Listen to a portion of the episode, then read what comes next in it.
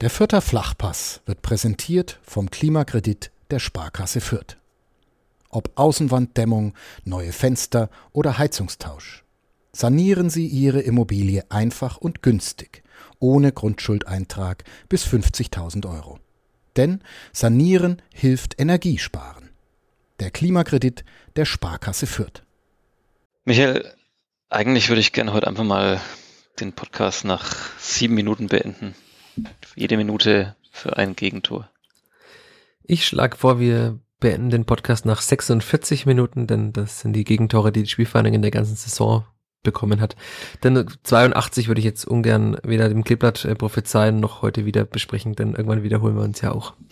Ja, das ist doch auch eine Idee. 46, vielleicht kriegen wir das mal ausnahmsweise hin. Also ja, wir haben jetzt in den letzten Wochen uns immer viel vorgenommen und sind daran gescheitert. Uns geht's auch ein bisschen wie dem Kleeblatt, ähm, dass sich auch jede Woche viel vornimmt und an diesen Zielen dann krachend scheitert. Ähm, ja, lass uns darüber reden, aber äh, davor soll unser Sponsor hier zur Aufführung kommen.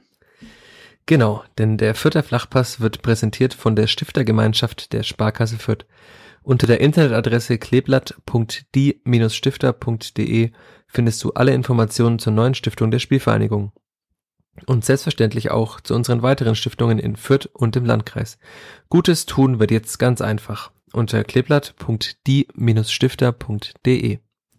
Super, und während die Welt um uns herum zusammenbricht, äh, bleibt eines stabil und das ist die Stimme von Thomas Korell, der jetzt nochmal erklärt, wie dieser Podcast hier heißt.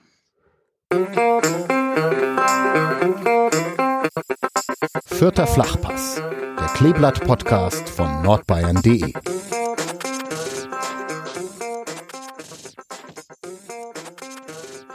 Ja, Michael, ähm, bist du froh, dass du dir diese Dienstreise ausnahmsweise mal gespart hast?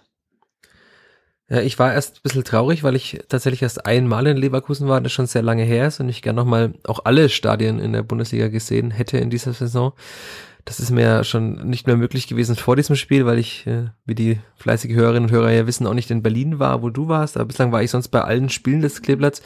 Aber ja, ähm, der Transparenz, nachdem wir der Transparenz-Podcast sind, waren wir nicht in Leverkusen als Redaktion aufgrund der Pandemie. Also hat äh, offenbar bei uns auch die Vernunft gesiegt. Eigentlich soll pure Vernunft ja niemals siegen, aber diesmal hat die Vernunft gesiegt.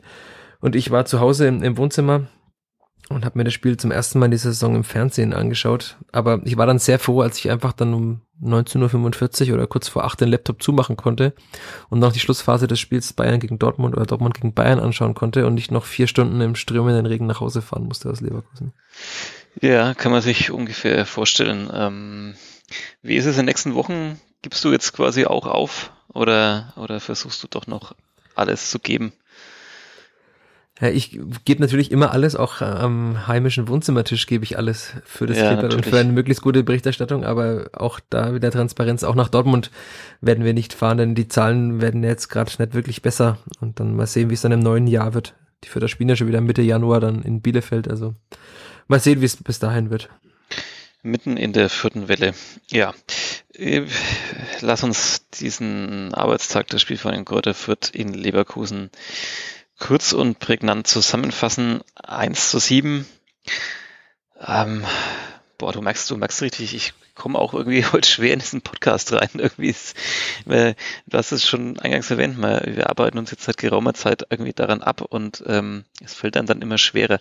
Wobei, wenn man so in die sozialen Medien, wenn man sich so nennen will, schaut, dann hat man ja das Gefühl, dass gerade so ein 7-1 dafür sorgt, dass äh, viele äh, erst jetzt so richtig Feuer fangen, die vorher lange still waren und jetzt ähm, auf sehr wilde Ideen kommen, dass man jetzt entweder doch mal den Trainer austauschen müsste oder dass einfach alles schlecht ist und am besten einfach alle austauschen, also den Trainer, ja. den Sportdirektor und die Mannschaft. Ja. Vielleicht noch den, den Verein in eine andere Stadt verlegen, damit ja. man nicht, damit man noch mehr Schimpf und Schande von Fürth abwendet. Aber klar, also ich habe jetzt auch in einem Kommentar geschrieben, wenn wir gerade aufnehmen am Sonntagnachmittag, späten Sonntagnachmittag, dass es vielleicht ganz menschlich ist, dass man in so einer Zeit einfach dann versucht, irgendwie Linderung zu finden für diesen Schmerz, den man immer verspürt. Also als Fütter spürt man ja tatsächlich Schmerz. Ich kriege das mit von vielen Freunden in der Familie und so weiter, dass alle sagen, boah, so schlimm wie noch nie vielleicht. Ähm, Und dann sucht man halt irgendwie nach Auswegen, um das, diesen Schmerz irgendwie zu lindern, nach, nach Wegen, wie es besser werden kann. Und im Fußball ist es halt oft so, da ist dann der Trainer der ärmste Angestellte und der muss immer als Erster gehen.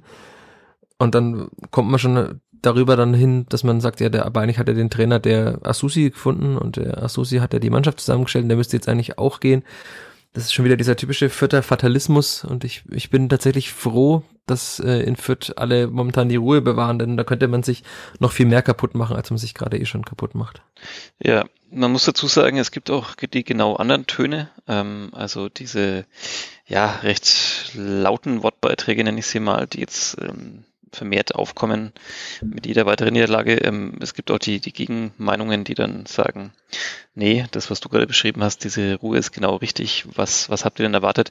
Ähm, du hast gerade schon gesagt, wir, wir nehmen am Sonntagnachmittag auf. Ähm, dein WhatsApp zu, zu Folge, die du mir geschickt hast gestern, wäre es cooler gewesen. Wir hätten schon um 17.20 Uhr am Samstagnachmittag aufgenommen oder vielleicht auch schon während der Partie. Äh, da warst du auch in Topform, aber ähm, äh, heute hast du wieder die, die Kontrolle und die Ruhe zurück und ähm, es ist ja gerade tatsächlich ein bisschen so, also wie es manche dann auch schreiben, was, was habt ihr euch erwartet? Also ähm, eigentlich kommt es ja genau so, wie es die meisten prophezeit haben, oder? Oder kommt es nee, es kommt viel schlimmer? viel schlimmer, als alle prophezeit haben, glaube ich. Es hat niemand erwartet, dass es so schlimm wird. Aber jetzt ist es so schlimm und man muss mit dieser Situation in irgendeiner Form umgehen habe jetzt auch am, am Sonntag mit Stefan Leitl und mit Rashid Asusi länger telefoniert. Die haben sich auch beide, das muss man ihnen auch immer zugestehen, das ist, glaube ich, auch nicht normal in diesem Fußballgeschäft, sehr viel Zeit genommen, um darüber zu sprechen, auch tiefgründig. Nicht alles, was wir da jetzt besprochen haben, sollte vielleicht auch in der Öffentlichkeit stehen, weil es auch vertrauliche Inhalte waren, aber es ist dann schon so, dass beide immer noch sehr gefasst wirken, auch Rashida Susi, der ja doch ein sehr, sehr emotionaler Mensch ist und noch einiges emotionaler als Stefan Leitl, aber der auch sehr ruhig und sehr gefasst ist und dann auch sagt, ja, er hat es immer wieder betont in den vergangenen Wochen, um als Fürth in der Bundesliga mithalten zu können, muss man einfach alles richtig machen, es muss alles passen, der Gegner muss einen vielleicht schlechteren Tag erwischen. Und äh, in Fürth läuft halt gerade irgendwie so gar nichts richtig, es klappt eigentlich fast gar nichts. Also Rashida Susi hat jetzt nochmal das aufgezählt und ich habe es auch vorher nochmal aufgeschrieben, was alles schon passiert ist in der Saison. Also man kann da anfangen mit den vier Abgängen, das ist irgendwann müßig. Also viereinhalb, Bergi Maffrey ist ja auch noch gegangen, aber der war jetzt dann am Ende auch kein Stammspieler mehr, aber sagen wir mal viereinhalb äh, Stammspieler aus dem Aufstiegsjahr sind weg. Dann hat man als nächstes, dann, das hat Rashid Susi jetzt nicht erwähnt, aber ich habe es erlebt, ist Trainingslager gehabt in, in, Österreich, wo man eineinhalb Tage nicht trainieren konnte, weil der Platz überschwemmt war und man auf dem Parkplatz trainieren musste. Das war schon so der Beginn des Ganzen. Dann hat man in der Vorbereitung sehr schwer reingefunden, hat kein Spiel gewonnen tatsächlich. Er hat unter anderem gegen den Drittligisten Würzburg verloren, gegen die Bayern Amateure verloren, die in der vierten Liga spielen.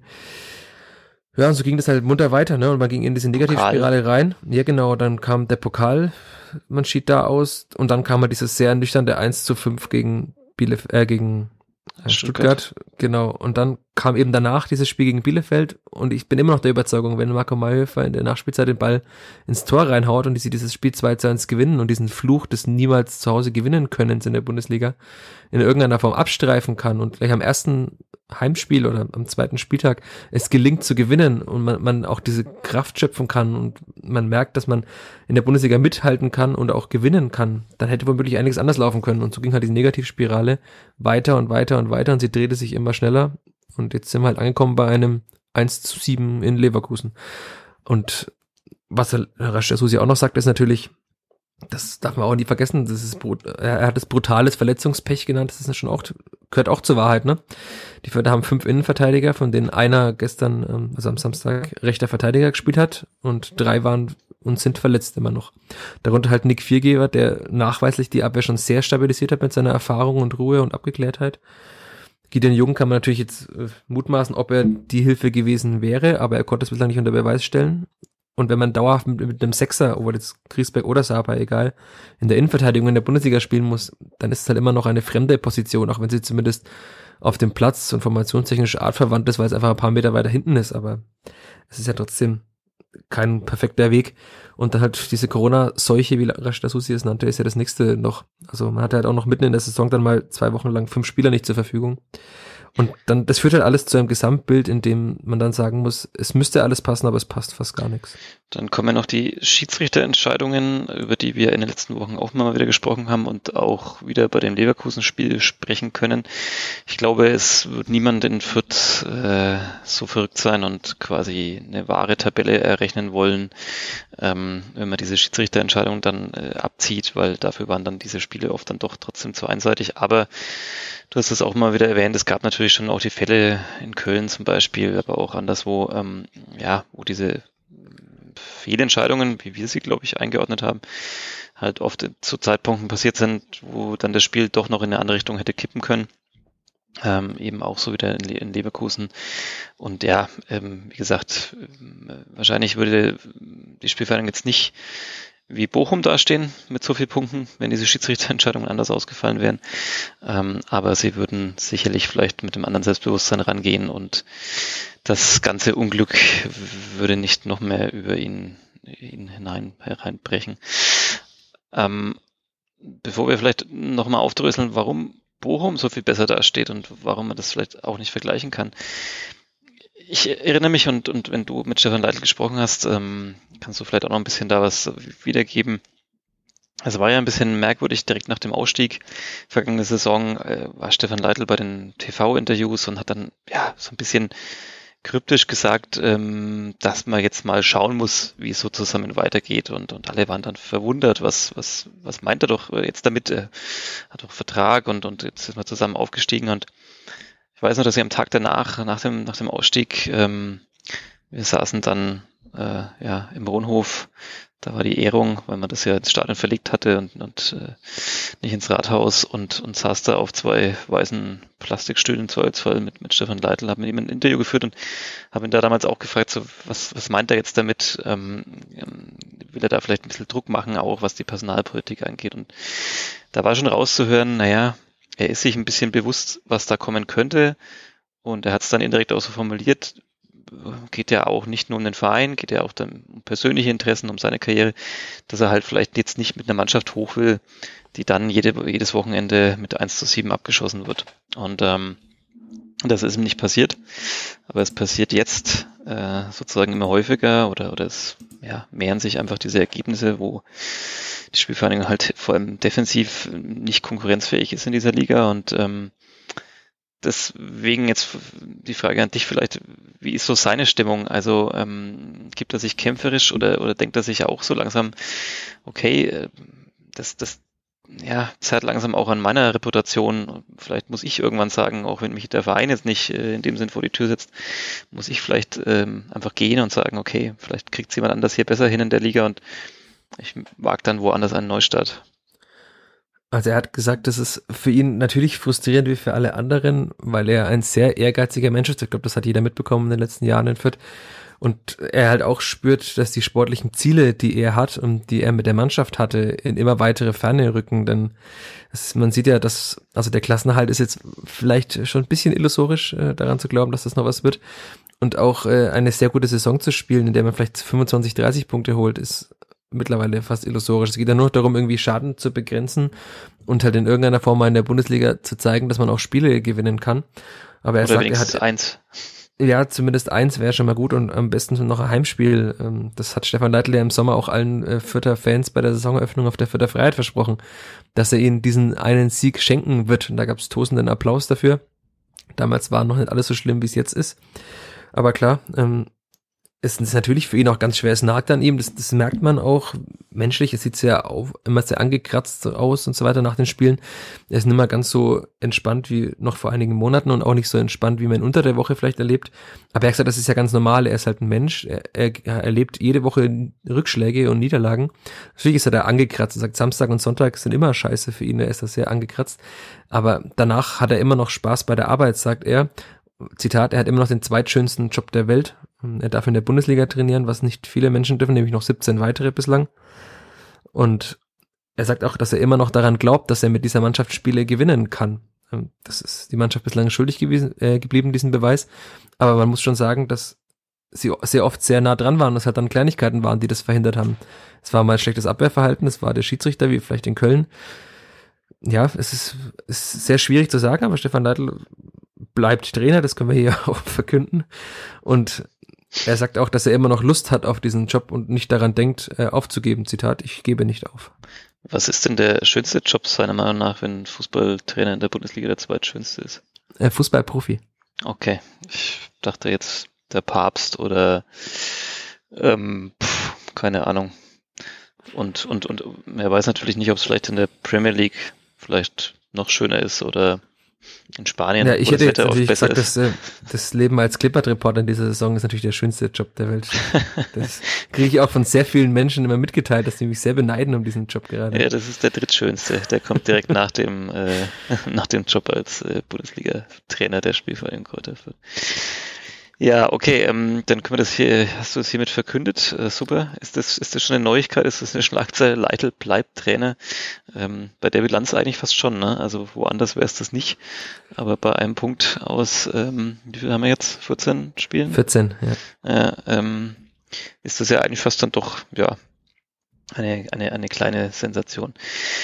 Lass uns vielleicht dieses 1 zu 7 trotzdem noch kurz aufarbeiten ähm, im, im, im Schnelldurchgang. Äh, wo glaubst du, ist es diesmal, wo war diesmal der Knackpunkt? Wieder ein, wieder ein relativ frühes 0 zu 1. Ähm, dann ist man aber bei dem 1 zu 2 wieder nochmal so rangekommen.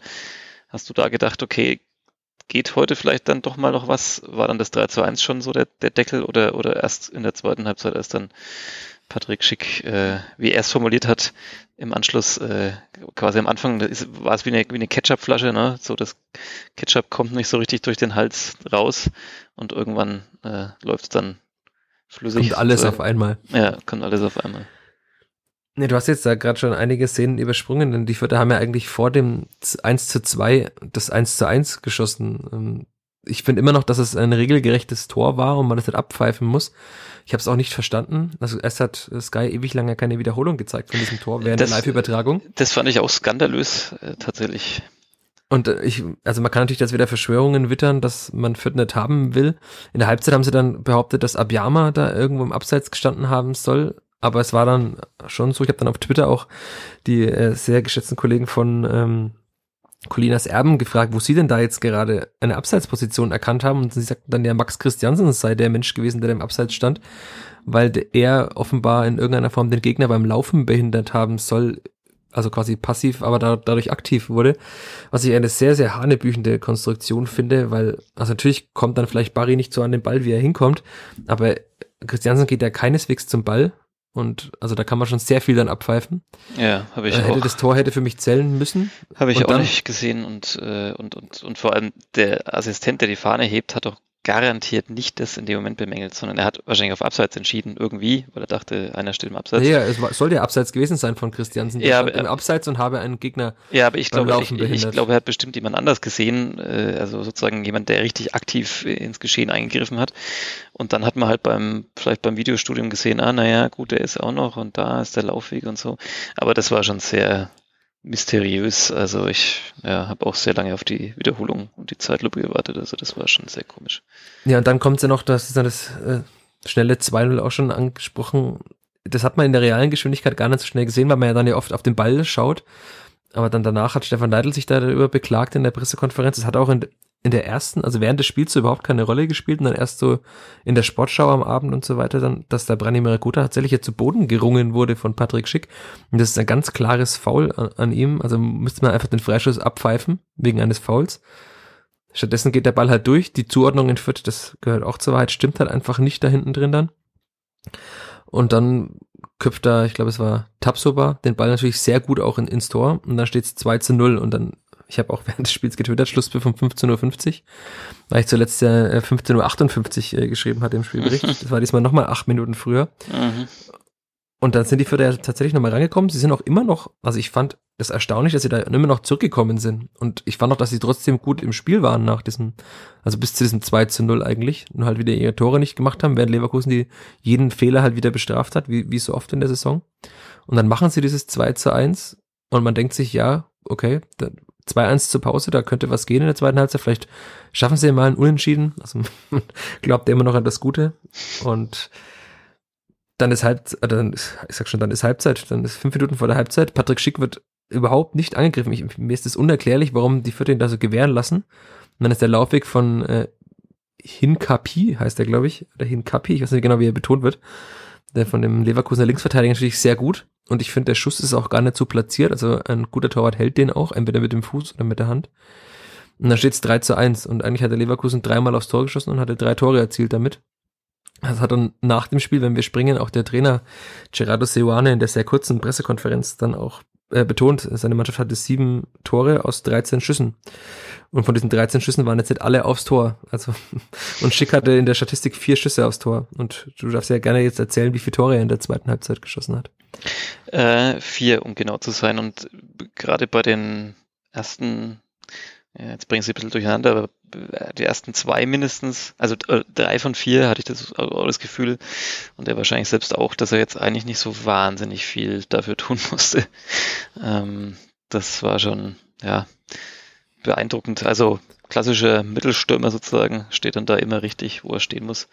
Naja, wir müssen halt vielleicht äh, nochmal das ganz kurz, zumindest auch wenn wir uns heute kürzer fassen wollen, ganz kurz nochmal erzählen. Also Stefan Neidl und auch Herr Grother sagten nach dem Spiel, sie haben sich in der Pause halt vorgenommen, rauszugehen nach, nach dem Wiederanpfiff und wo, so lange wie möglich dieses 1 zu 3 zu halten, dann womöglich irgendwann mal so Mitte der zweiten Halbzeit das 2 zu 3 zu schießen. Und dann ist ja tatsächlich alles möglich. Also, dass die Vierte offensiv gut mitspielen können mittlerweile, dass die Offensive sich gemacht hat, hat man ja auch gegen Hoffenheim gesehen.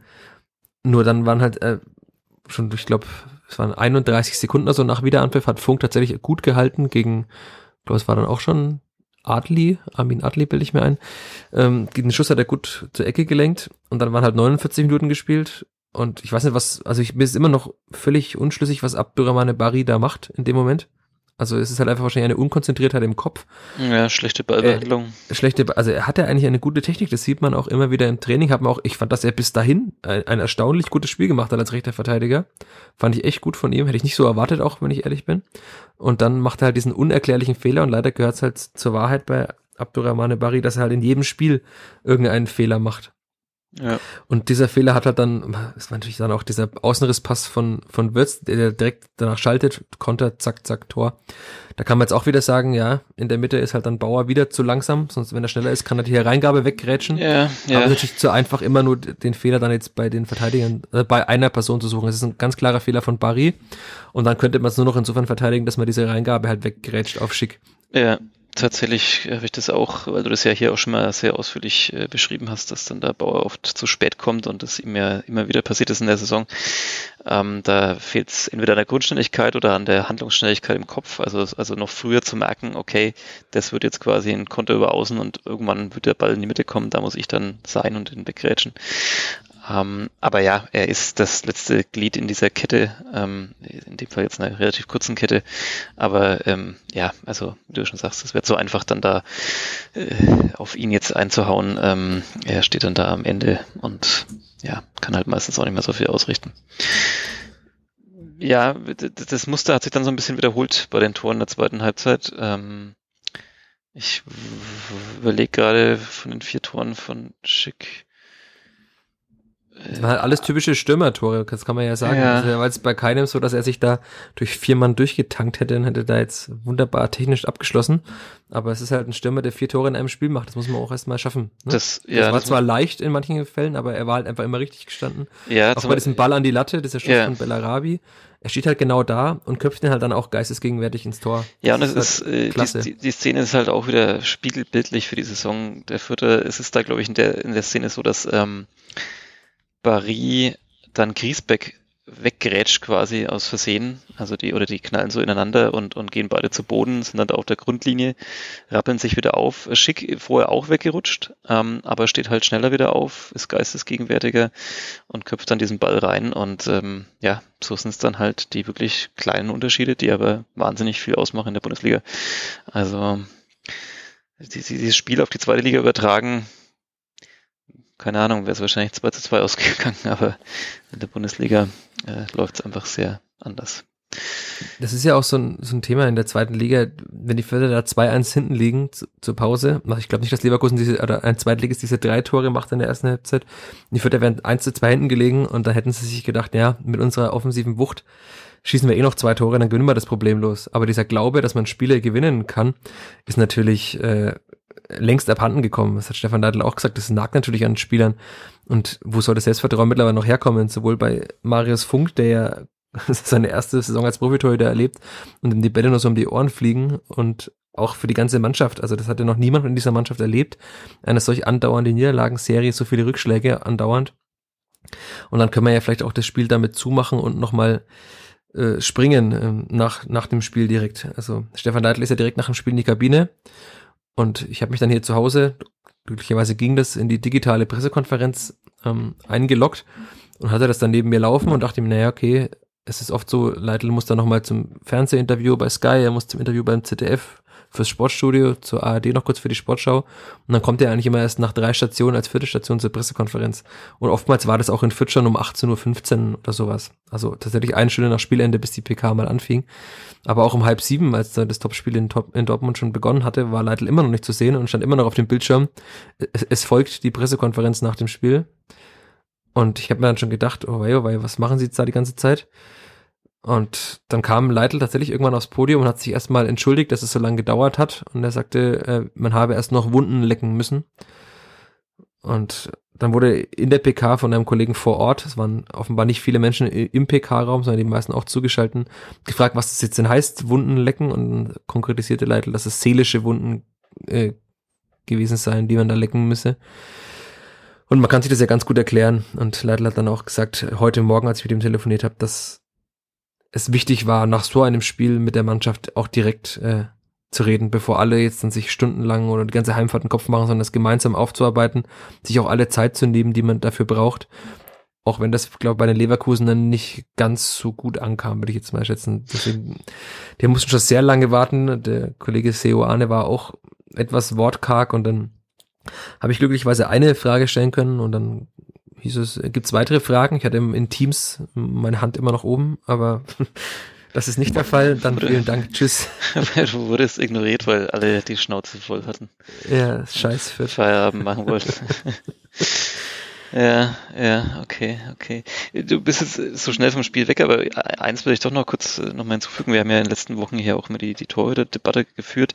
Ähm, für mich jetzt tatsächlich Marius Funk bei ja eigentlich keinem Treffer mitbeteiligt. Ich, Klar kann man vielleicht mal sagen, ja gut, ein richtig guter Torwart hält dann mal den einen Ball noch oder lenkt ihn mal so weg, dass er, was auch immer.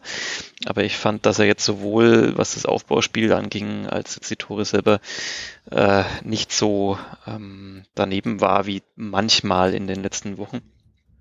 Ähm, ist es trotzdem jetzt der Zeitpunkt gekommen, wo man vielleicht einfach mal sagen muss, okay, bevor man auch den noch völlig bricht. Äh, also was, was kommt? Sechs Gegentore, sieben Gegentore, äh, demnächst kommt dann Dortmund, ist dann acht Gegentore oder was, äh, muss man ihn da auch mal vielleicht erlösen und wieder nochmal einen neuen Impuls von der Bank sozusagen geben. Sascha Burchert wird nach seiner Corona-Erkrankung ja sicherlich jetzt auch wieder, äh, hoffe ich zumindest mal, in Form sein. Ja, ganz, ganz schwierig. Also ich gehe nicht ganz mit mit einer äh, so guten Einschätzung von Funk, denn ich finde, dass er tatsächlich sehr oft sehr weit vor dem Tor steht. Das tut er auch bei den ersten beiden Toren, hat deswegen auch eine kürzere Reaktionszeit. Das haben ja auch schon äh, einige Torhüter-Experten bemängelt bei ihm.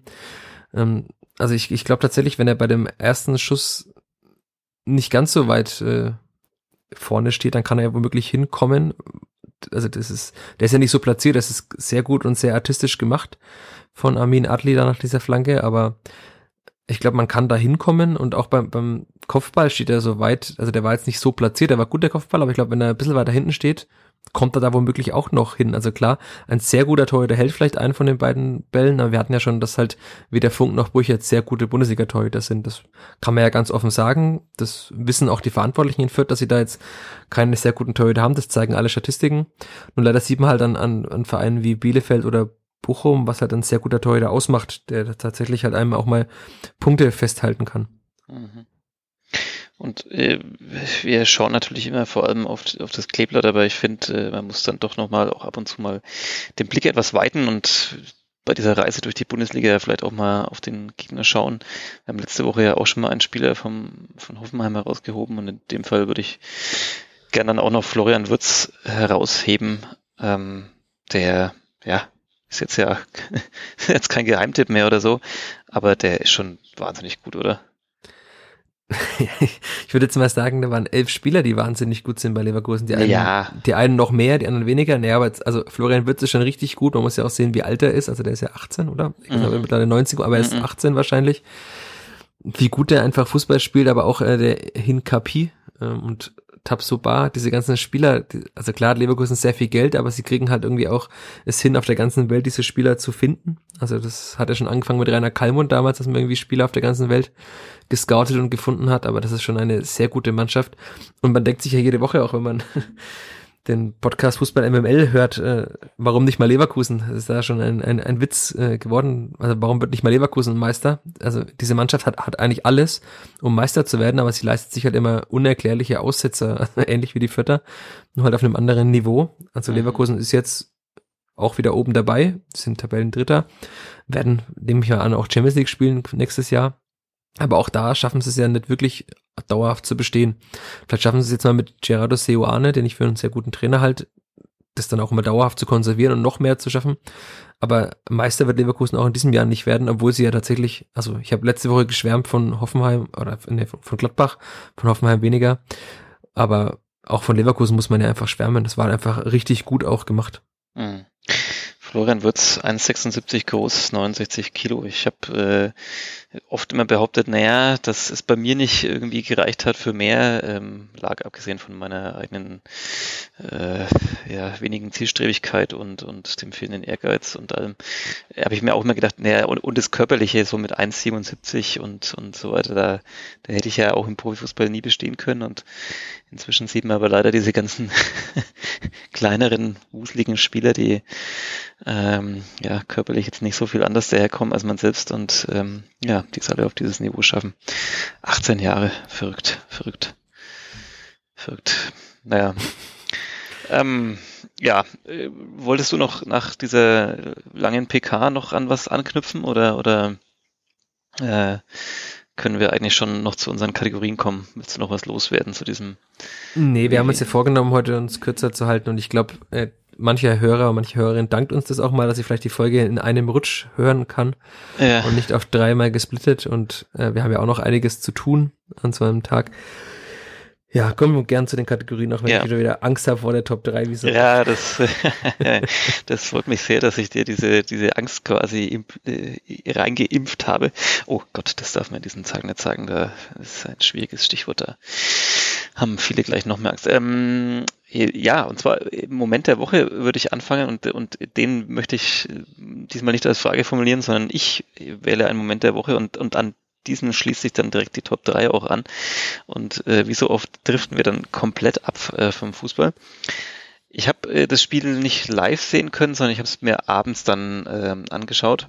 Und als ich es gerade aufrufen wollte, auf meiner Festplatte meines Fernsehers, sagt man das so?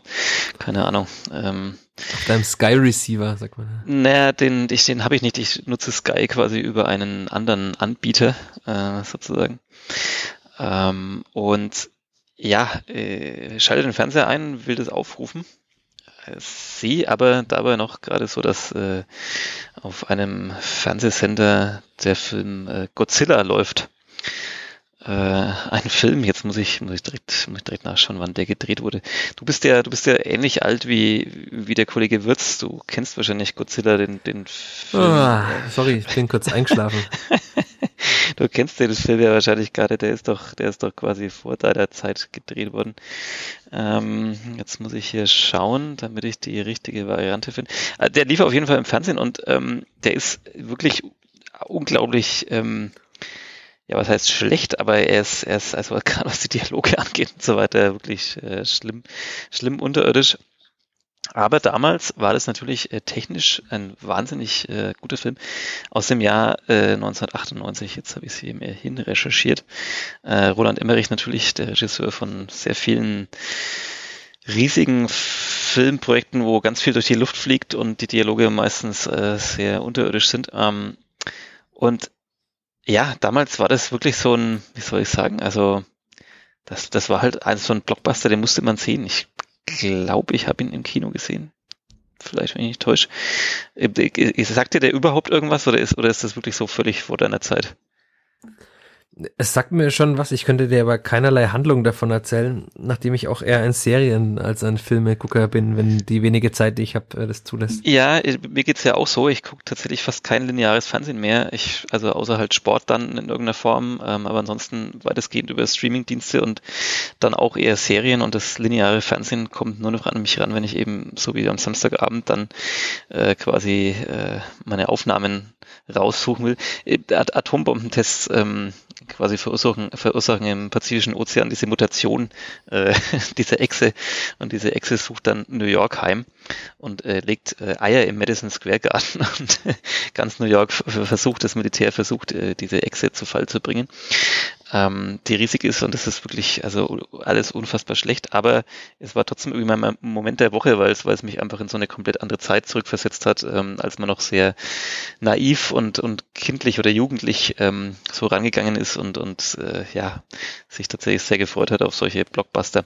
Und ähm, damit wir jetzt nicht doch noch völlig äh, abdriften und, und ausfranzen, äh, dass du heute deine Top 3, auch wenn du ja eher der Serientyp bist, ähm, äh, deiner ja, absoluten Film-Blockbuster ähm, hier zusammenstellen. Falls du einen Moment überlegen musst, kann ich auch gerne anfangen, dann hast du noch ein paar Sekunden mehr. Ähm, drei werden dir schon kann einfallen, tatsächlich oder? da ganz, ganz wenig. Äh, ich bin leer geschrieben nach diesem sehr schreiblastigen Tag. Und ich könnte höchstens Serientipps abgeben. Blockbuster-Tipps kann ich leider keine. Ah, komm, du musst doch irgendwas noch so, irgendeinen James Bond mal früher oder erinnere dich an die Zeit, als du noch ins Kino gegangen bist. Äh, irgendwann vor der Pandemie war das doch bestimmt auch mal der Fall. Habe ich aber auch nie Blockbuster geschaut, schon irgendwelche schlechten deutschen Komödien dann. okay, okay. Naja, gut, vielleicht ändere ich es noch, dass du die drei schlechtesten deutschen Komödien, die du gesehen hast, zusammenfassen darfst. Naja, ich, ich fange jetzt einfach an. Vielleicht fällt dir ja doch noch was ein. Ich gebe dir noch die paar Sekunden. Ähm, ich weiß nicht, ob es jetzt Hollywood-Blockbuster sind sind oder ob die irgendwo anders gedreht wurden, aber ähm, äh, Robin Hood mit Kevin Costner tatsächlich so ein Film, wo ich auch immer wieder, wenn der im Fernsehen läuft, dann zumindest ein paar Minuten hinschauen muss.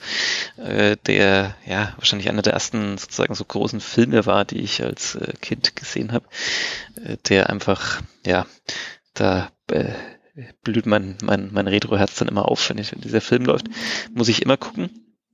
Ähm, der zweite ist äh, Braveheart. Äh, wir springen von England nach Schottland. Äh, auch so ein Film, den ich irgendwie, keine Ahnung, wahrscheinlich in meinem Leben siebenmal schon gesehen habe. Äh, fragt mich nicht, warum der so sich bei mir so eingebrannt hat. Ich stehe eigentlich auch auf eher so andere Genres und so, aber naja, der ist es, der ist es auf jeden Fall auch. Und äh, auch Staatsfeind Nummer eins mit Will Smith, der, den gucke ich komischerweise auch immer, wenn er im Fernsehen kommt. Ich finde den, ja, in vielen Belangen auch relativ simpel gestrickt, aber in, in manchen Sachen finde ich ihn doch sehr spannend und ähm, ja, ähm, hat auch so ein paar Punkte drin, die einem ja dann immer mal wieder nachdenken lassen, wenn man seinen Facebook-Account pflegt und seine ganzen Daten irgendwo preisgibt. Okay. Ist doch schön, du hast jetzt die Top 3 alleine aufgezählt und ich habe mich ganz äh, geschmeidig daraus gewunden. Nein, nein, nein, du, ich, nein, nein, nein, doch, ich habe doch, ich, doch, ich, doch, ich, ich, hab, ich, hab, weigere mich jetzt. Nee, ich habe meine aufgezählt. Du musst jetzt, du musst jetzt auch noch, du weißt doch, Podcasten muss, muss persönlich sein. Du musst jetzt äh, entweder drei Serien aufzählen oder drei deutsche Komödien, die du damals in der Zeit, als es noch Kinos gab. Ich, ich zähle jetzt einfach drei Serien auf, die ich jedem äh, vorbehaltlos empfehlen kann. Okay. Und dann, dann können wir doch auch Schluss machen. Damit. Ja, dann machen wir Schluss. Das erste ist The Blacklist, ähm, das zweite ist Lupin und das dritte ist Haus des Geldes. Das sind noch drei Serien, die man sich immer anschauen kann, wenn man mal Ablenkung braucht von der Spielvereinigung. Zwei sagen wir vom Namen zumindest was, auch wenn ich sie nicht gesehen habe. Ähm, was ist Lupin?